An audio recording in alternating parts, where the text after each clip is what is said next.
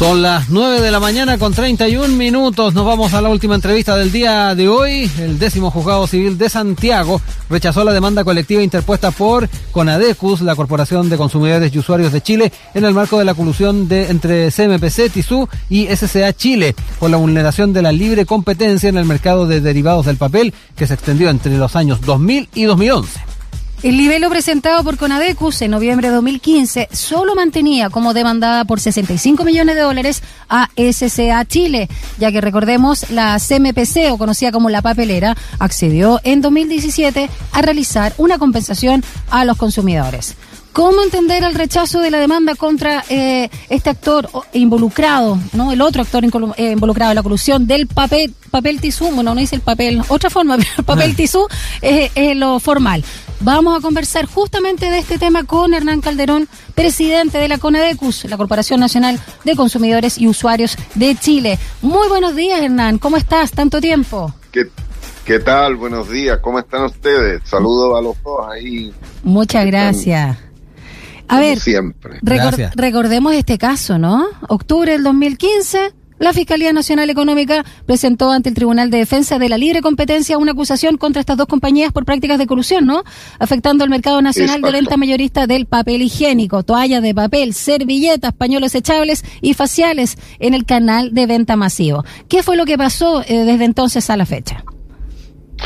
Bueno, lo primero eh, es que la demanda colectiva de Conadecu se presentó muy inmediatamente, prácticamente cuando se conoció de este, de este requerimiento que presentó la Fiscalía Nacional Económica. No teníamos conocimiento anteriormente, ya que eh, las empresas fueron las que concurrieron a la Fiscalía a acogerse al procedimiento de delación compensada. Y lo hizo primero CMPC y después lo hizo SCA acusando a, eh, a, CMPC de ser coaptada, o sea, obligada a poder concurrir y, y, estar en, un, en, una colusión para poder subir el precio de los productos eh, de venta mayorista, efectivamente, ya que eh, ellos no le venden directamente. Incluso podría, hay, algunos canales donde incluso se, se vende papel eh, directo a consumidores que pueden concurrir. Pero eh, a partir de ahí se llegó al acuerdo con, se hizo la demanda colectiva, eh, se, el CERNAC posteriormente abrió un procedimiento de mediación voluntario donde SCA no quiso, no aceptó y no quiso estar presente, sino que lo hizo CMPC. Eh, con CMPC se hizo todo un procedimiento que duró aproximadamente un año y medio y llegamos al acuerdo y la conciliación eh, de eh, la compensación de 150 millones de dólares, que al final fueron las famosas 7 lucas. Sí. Eso es lo que llegamos.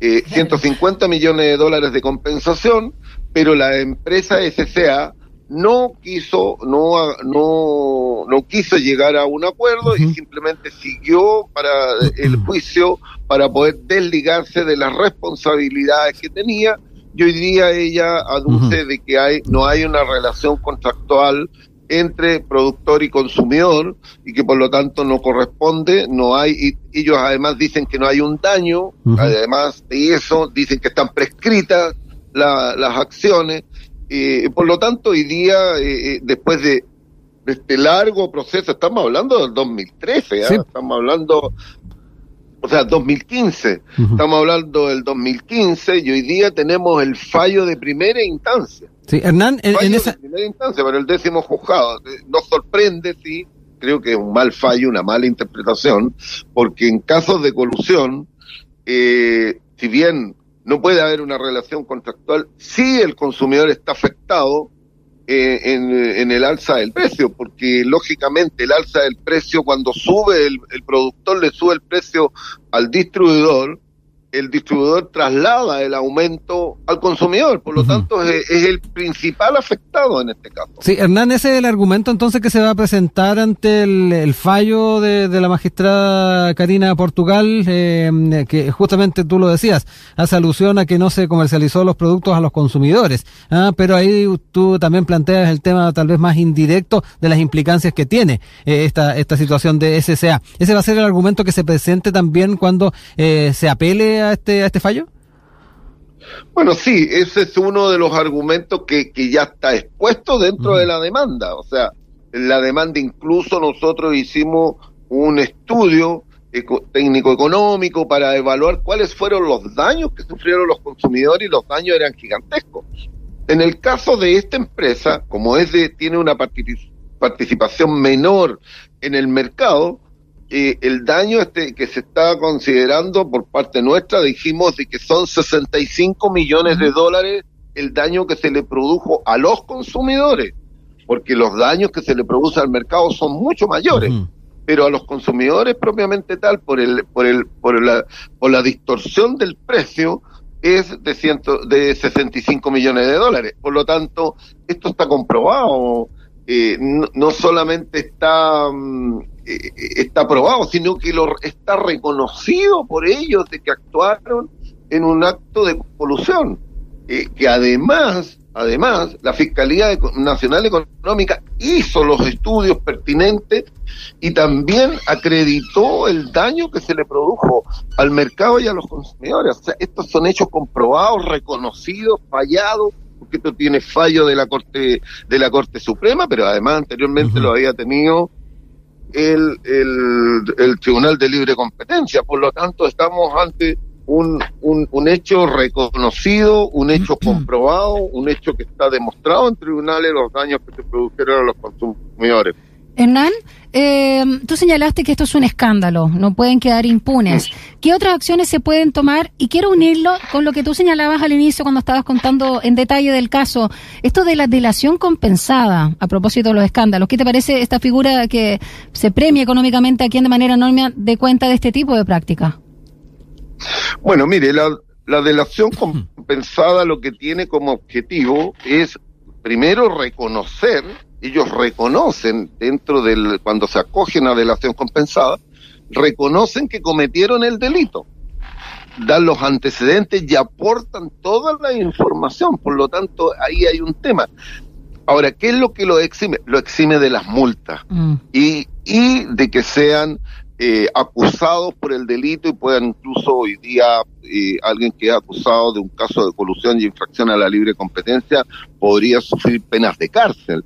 Por lo tanto, para eximirse de todas esas responsabilidades y además de las multas, ellos se acogen a la, a la delación compensada. Se acogieron las dos empresas.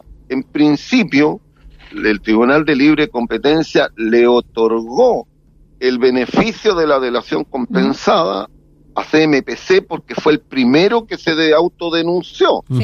Después hubo un proceso bastante largo en que la Corte Suprema rectificó el fallo de la, del Tribunal de Libre Competencia y multó a las dos empresas por sus responsabilidades. Por lo tanto, estamos ante hechos gravísimos en este caso. Es un hecho gravísimo de que las empresas tengan que hacer estos actos ilícitos mm. para poder obtener mayores utilidades, mayores rentabilidades. Y lo, y lo, y lo, lo más increíble es que el tribunal digamos, el Tribunal Civil de primera instancia, no tomó en consideración todos estos, estos elementos, todas estas, toda esta que está ya acreditada y que haya dicho de que los consumidores prácticamente no tenemos ningún daño en, en, el, en el caso de colusión. Eso, eso no es así. En todos los casos de colusión, el principal dañado es el consumidor y por lo tanto debe compensarse. ¿Aló? Sí, parece. parece ahí sí, no sé por qué, perdón, habías terminado. ¿Y qué se puede hacer entonces? ¿Cuáles son las siguientes acciones, Hernán? Bueno, mire, ya estamos habituados a este tipo mm. de, de fallos que tenemos que empezar después a litigar eh, ante, lo, ante la Corte de Apelaciones. En este caso hay que hacer los alegatos, el alegato en la Corte de Apelaciones, hay que presentar los recursos de apelación eh, y seguir adelante de si el tribunal de la, Corte de Apelaciones llegara eventualmente a fallar en contra nuevamente, tendremos que concurrir a la Corte Suprema.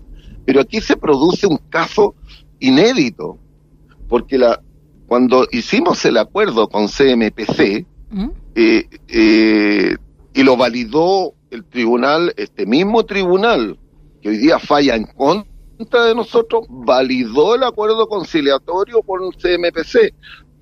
Lo aprobó la, lo aprobó la Corte de Apelación y lo aprobó la Corte Suprema, lo ratificó.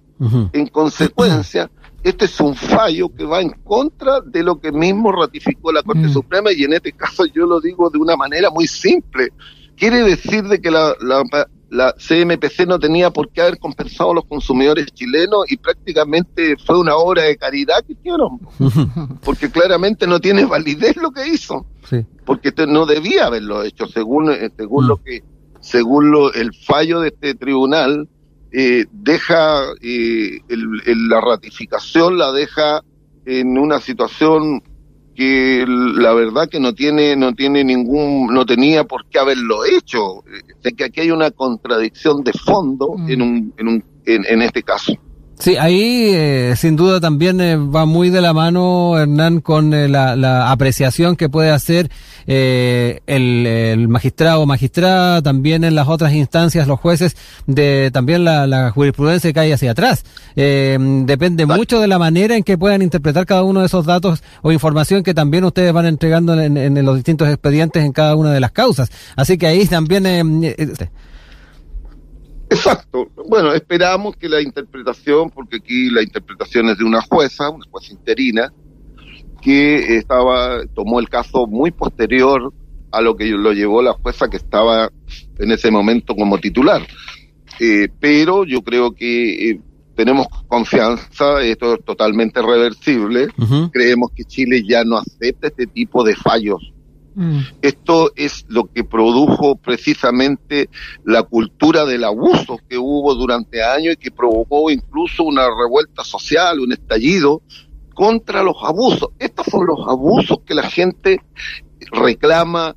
Ah, hemos marchado por las calles para que se terminen los abusos que se producen en el mercado y en el abuso que se produce contra los ciudadanos y los consumidores. Esto es, es algo que eh, debiera, debiera tener un camino mucho más expedito y no provocar este, este tipo de fallos que van en contra de las demandas ciudadanas. Sí, Esto es lo que debemos castigar fuertemente. Sí, e, en esa misma línea, ya que tú aludes al tema del castigo y un poco mirando también a, escenarios futuros, eh, ¿cómo se puede ir legislando de una manera un poquito más específica este tipo de, situaciones, aprendiendo un poco de la experiencia que tuvimos eh, con el caso de, esta colusión?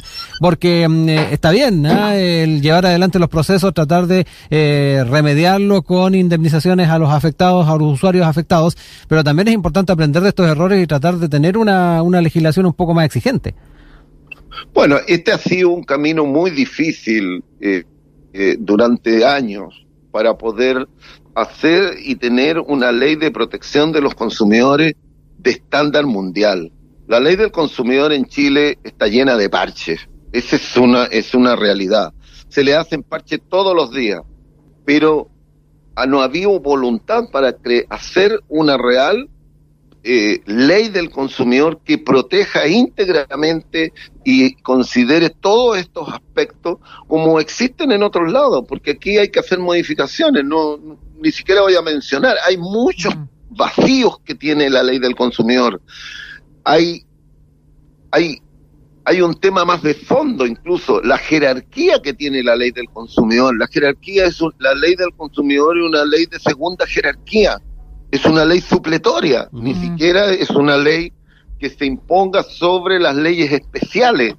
Y en, en el eh, se incorporó en la última modificación del decreto ley 211 de libre competencia que se podían hacer las demandas por caso de este tipo de delitos ante el Tribunal de Libre Competencia, pero tiene, tiene vacíos significativos que hacen de que este, este tipo de juicios tengan, tengan este tipo de fallo, por justamente muchas veces por la ley del consumidor no considera eh, en forma explícita, en forma eh, de protección integral de los consumidores para que no haya ninguna duda de cómo se aplica la ley. Esto es lo que está sucediendo. Lo que sucede hoy día con, con el caso de la colusión del papel tisú, eh, es un caso similar a lo que está pasando con el caso de la colusión de los pollos, de los productores de pollo. Es una situación similar. También los mismos argumentos son los que están esgrimiendo los defensores de las empresas que se coludieron por la colusión de los pollos. Entonces, tenemos vacíos en la ley que hay que rectificar. Nosotros hemos, hemos reiterado en forma permanente de que esta ley necesita una revisión completa para poder ajustarla a cuáles son los estándares internacionales de leyes del consumidor. La ley del consumidor nuestra no es una buena ley, todavía tiene muchos vacíos y por lo tanto hay que hacerle las modificaciones correspondientes. Nosotros estamos presentando normalmente y habitualmente para poder avanzar, propuestas para avanzar para que esta ley realmente cumpla con el objetivo, defender a los consumidores ante las grandes empresas, porque aquí hablemos, son las grandes empresas las que están en esto. Y, lo más increíble es que esta empresa, SCA, que es una de las más grandes del mundo en, en, este tipo de productos, eh, de origen sueca, eh, en, en su país de origen tiene otros estándares cumple otros estándares tanto de sostenibilidad, de, de, de, responsabilidad social, pero en nuestros países hacen cualquier tropelía. Exacto. Bueno, muchas gracias Hernán Calderón por hablarnos eh, de este tema. Se parte con la denuncia, pero sin duda no basta con eso. Eh, estuvimos conversando con el presidente de la Corporación Nacional de Consumidores y Usuarios de Chile, la CONUDECUS, CONADECUS, a propósito de la colusión del llamado papel tisú. Eh, estaremos más adelante en contacto contigo, Hernán. Un abrazo, cuídate. Muy bien, un abrazo para todos. Chao, Hernán. Chao, chao.